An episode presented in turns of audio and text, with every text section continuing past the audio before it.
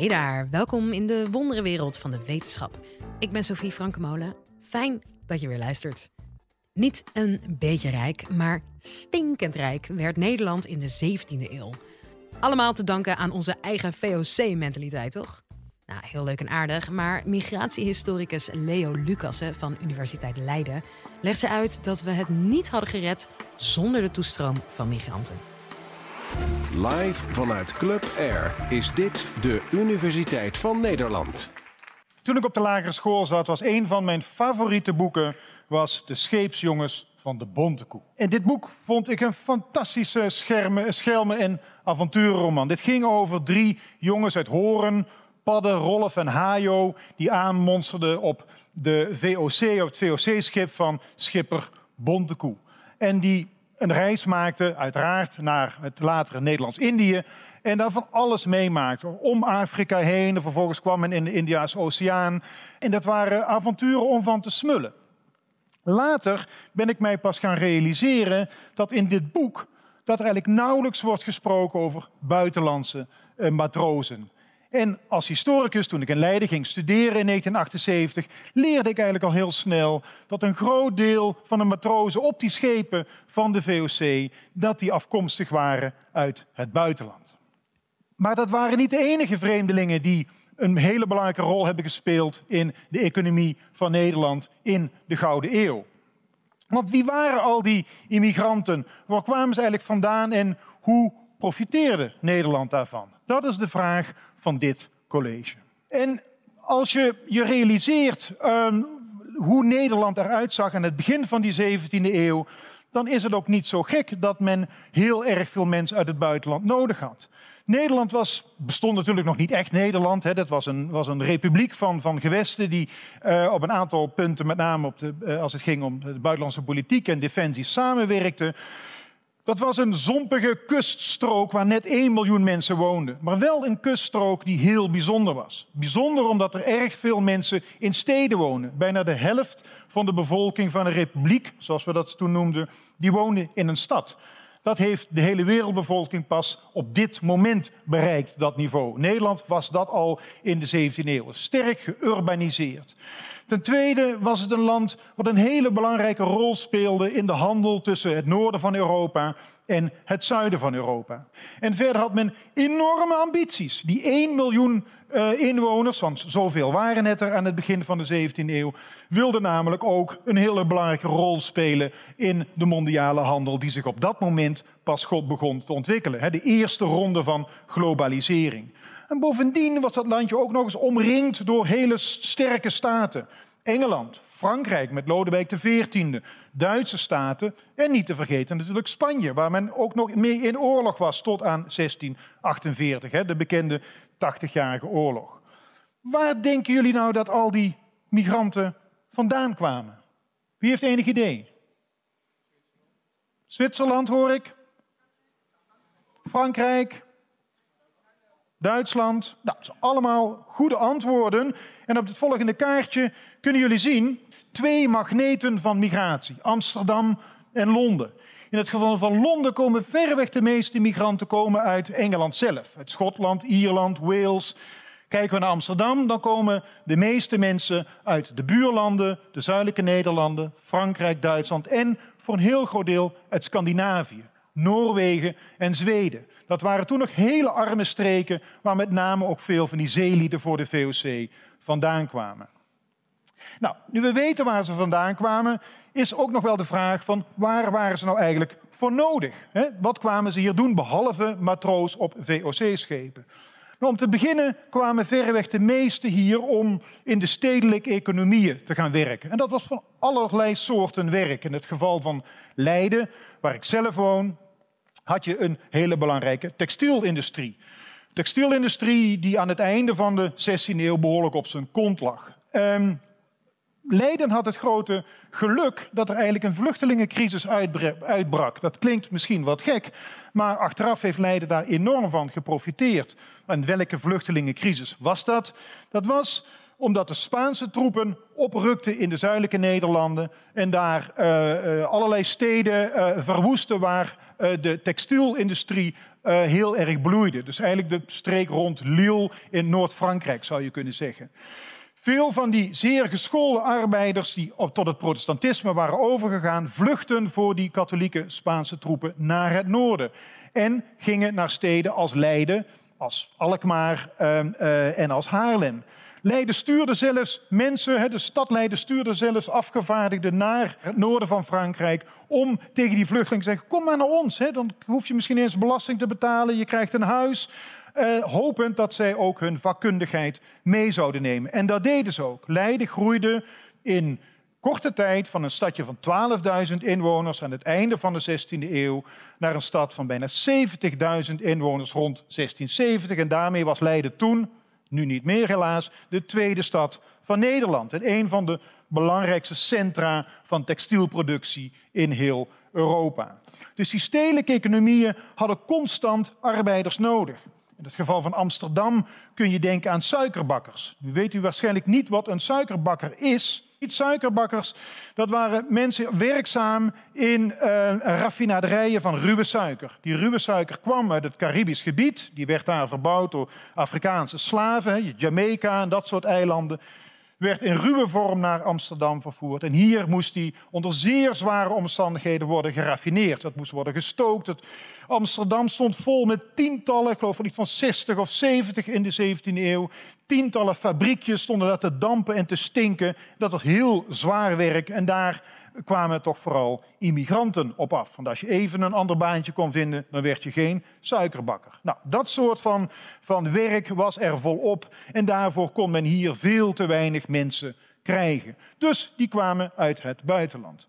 Maar dan zijn we er nog helemaal niet. Want het leger, ik heb het al genoemd, het was een, de republiek was een heel klein landje met hele machtige buren om zich heen. En ja, daar moet je je wel tegen kunnen verdedigen. In de 17e eeuw was er nog geen dienstplicht, was er nog geen nationaal leger. Was het niet zo dat de jongens, of zelfs de meisjes, hè, in dienst gingen? Nee, soldaten, die moest je kopen. Je had huurlingen nodig. Nou, er waren bepaalde landen in Europa die specialiseerden zich erop. Schotland bijvoorbeeld, en ik hoorde net al Zwitserland. Nou, Zwitserland is typisch zo'n land waar veel huursoldaten vandaan kwamen. Die kwamen naar de republiek en werden vaak gelegerd in de grote steden. En er wordt een beroep op gedaan als er oorlog gevoerd moest worden. En ook daar waren die Nederlanders heel erg goed in. Ze waren zeer inventief uh, als het ging om militaire technologieën. Maar dat kon men ook alleen zijn door de massale toestroom van buitenlanders om hen daarbij te helpen. Zijn we er dan met die vreemdelingen? Nee, nog lang niet. Want waar men ook heel veel mensen voor nodig had, was voor de landbouw. Nederland had een hele moderne landbouw, op export gericht. Met name hè, moet je denken aan kaas, uh, uh, de kaasproductie bijvoorbeeld. Maar op dat platteland, omdat er al zoveel mensen in die steden woonden, uh, was dat platteland relatief leeg. Nou was dat voor het grootste deel van het jaar eigenlijk helemaal geen probleem. Maar op het moment dat de oogst moest worden gedaan of het gras moest worden gemaaid, en dat moest toen allemaal met de hand, ja, dan was er uh, wel een probleem en kon je niet zo op, op zo'n moment zoveel mensen opeens mobiliseren om dat te doen. Nou, wie deden dat? U raadt het al, buitenlanders. In dit geval seizoenarbeiders uit Duitsland. He, zoals we die nu kennen uit Polen en Roemenië, kwamen ze toen uit Duitsland. Dat waren boeren, kleine boeren met een klein bedrijfje, maar waar ze helemaal niet genoeg geld mee konden verdienen om uh, het gezin mee te onderhouden. Dus een deel van het jaar ging men naar dat steinrijke Holland om daar harde guldens te verdienen. Jaar in, jaar uit kwamen er 25.000 van deze Hannekemaaiers, zoals ze wel worden genoemd, kwamen er naar Nederland om hier uh, de oogst te doen, maar ook om werkzaam te zijn in het steken van turf. Turf is de brandstof van de 17e eeuw. Een beetje aardolie, het aardgas van de vroegmoderne periode. Ook dat werd voor een heel groot deel door buitenlanders gedaan. Nou, dus u kunt zich wel voorstellen dat die Gouden Eeuw eigenlijk alleen maar mogelijk was door een constante stroom van massa-immigratie. En dat is ook precies wat we in die periode zien. Nu vraagt u zich misschien af, hoe ging dat dan? En hoe uh, was, was, werd er, uh, moesten mensen zich ergens melden als, men uit als je uit het buitenland kwam? Uh, was er iets van grenscontrole?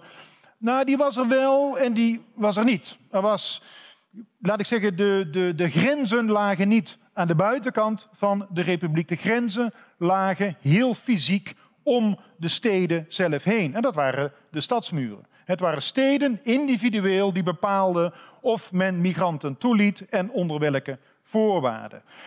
En in zijn algemeenheid kun je zeggen dat steden daar meestal niet zo moeilijk over deden, want u moet zich ook nog realiseren dat in deze periode er in een stad, dat was niet een al te gezonde omgeving, meer mensen doodgingen dan er werden geboren. Dus een stad om überhaupt hetzelfde inwoneraantal te houden, had je ieder jaar constant immigranten nodig. Nou, die konden uit het, laat ik zeggen, uit het platteland rondom zo'n stad komen, maar heel vaak kwamen ze ook uit het buitenland. De helft van, laat ik zeggen, de mensen die naar een stad trokken in de 17e en in de 18e eeuw kwam opnieuw uit het buitenland. Ehm, dus steden deden daar meestal niet zo moeilijk over. En zeker niet als het economisch goed ging. Dan stonden die poorten wagenwijd open en dan was het Sinterklaasje, kom maar binnen met je knecht. Als het slechter ging, dan zie je dat steden ook wel wat selectiever worden. Een stad als Leiden na 1670, en dan gaat het wat minder goed met die textielindustrie. En dan zie je dat ze toch wel een beetje wat voorzichtiger worden. Men wil met name niet dat er zich migranten vestigen die misschien uiteindelijk werkloos worden en dan een beroep gaan doen op de armenzorg. Een beetje de sociale voorzieningen van de 17e en 18e eeuw. Niet dat dat heel veel voorstelde en je kon er ook niet echt op overleven, maar goed, het kostte toch wel geld. Dus dan zie je dat steden wel wat selectiever worden in het toelaten van immigranten. Waarbij het overigens niet uitmaakte of die immigrant uit Apkoude kwam of uit Kirgizistan. Dat, dat maakte een stad als Amsterdam verder helemaal niks uit. In beide gevallen was dat een potentiële kostenpost. Of omgekeerd, iets waar je, eh, iemand waar je wat aan had. Amsterdam is overigens, heeft een hele, neemt een hele bijzondere positie in, eh, in dit geval. Want Amsterdam is een, een, van de weinige steden, of misschien wel de enige stad, die de, de, gedurende de volledige 17e en 18e eeuw de poorten open heeft laten staan. En dat had ook een, daar had men goede redenen voor, want men had ook constant mensen nodig. En men kon zich niet permitteren dat als men ineens weer matrozen nodig hadden, dat er dan te weinig mensen waren. Dus Amsterdam heeft eigenlijk geredeneerd, het kan best zo zijn dat we een paar jaar echt, dat er te veel zijn. Nou goed, dan betalen we daar maar wat voor. Maar dat liever dan dat we nee moeten verkopen aan de VOC of aan de stedelijke economie. Dus um, die situatie was in de 17e en 18e eeuw voor een deel toch wel anders dan nu dan vraagt u zich misschien ook nog wel af, ja, en hoe ging dat dan met die vreemdelingen? Hoe ging dat dan met die integratie? Want je zou misschien kunnen denken, ja god, die mensen kwamen allemaal uit die buurlanden. Eh, over Duitsers en Belgen hoor je nu ook niemand. Maar u moet zich wel goed realiseren dat de culturele verschillen, maar ook wel taalkundige verschillen, in die periode veel groter waren dan nu. En mensen ook veel eerder als vreemd werden ervaren dan op dit moment. Er is allerlei leuke literatuur over beeldvorming ten opzichte van van Duitsers en van hugenoten, dus Franse protestanten. En als er één groep was die daar heel erg veel last van had, dan waren het wel Joodse immigranten, zowel uit Spanje en Portugal als uit Duitsland en Polen. Dat waren echt een beetje de moslims van de 17e eeuw, zou je kunnen zeggen. Die werden echt als, volledig als tweederangs burgers behandeld. Maar het idee van integratie en dat je daar iets aan moest doen, dat je daar een beleid voor zou moeten voeren, dat idee ontbrak eigenlijk dat interesseerde de stedelijke overheid eigenlijk heel weinig of mensen zich snel of minder snel aanpassen, zolang ze maar hun handen uit de mouwen staken. En hetzelfde geldt voor, laat ik zeggen, het idee van gelijkheid. Dat we het, nu vinden we het vaak ongemakkelijk als immigranten aan de onderkant van die samenleving blijven bungelen. Dan, hè, dan moeten we van allerlei dingen gaan verzinnen, zodat ze, hè, dat ze een, een betere maatschappelijke positie krijgen. Ook dat bonde helemaal niemand in de 17e eeuw. Dat was gewoon dikke vette pech en uh, daar kon je het mee doen. Tot slot, wat ook de 17e eeuw wel heel anders maakt dan de dag van vandaag. Er was geen democratie. Er waren geen partijen die zeiden wij willen geen immigranten. Het immigratiebeleid werd bepaald door de rijke bovenlaag van de, van de steden. Dat waren de regenten die vooral economische argumenten hadden om wel of niet immigranten binnen te laten. Dus wat dat betreft had je ook een hele andere situatie dan op dit moment. Dus hoe heeft massa-immigratie Nederland rijk gemaakt?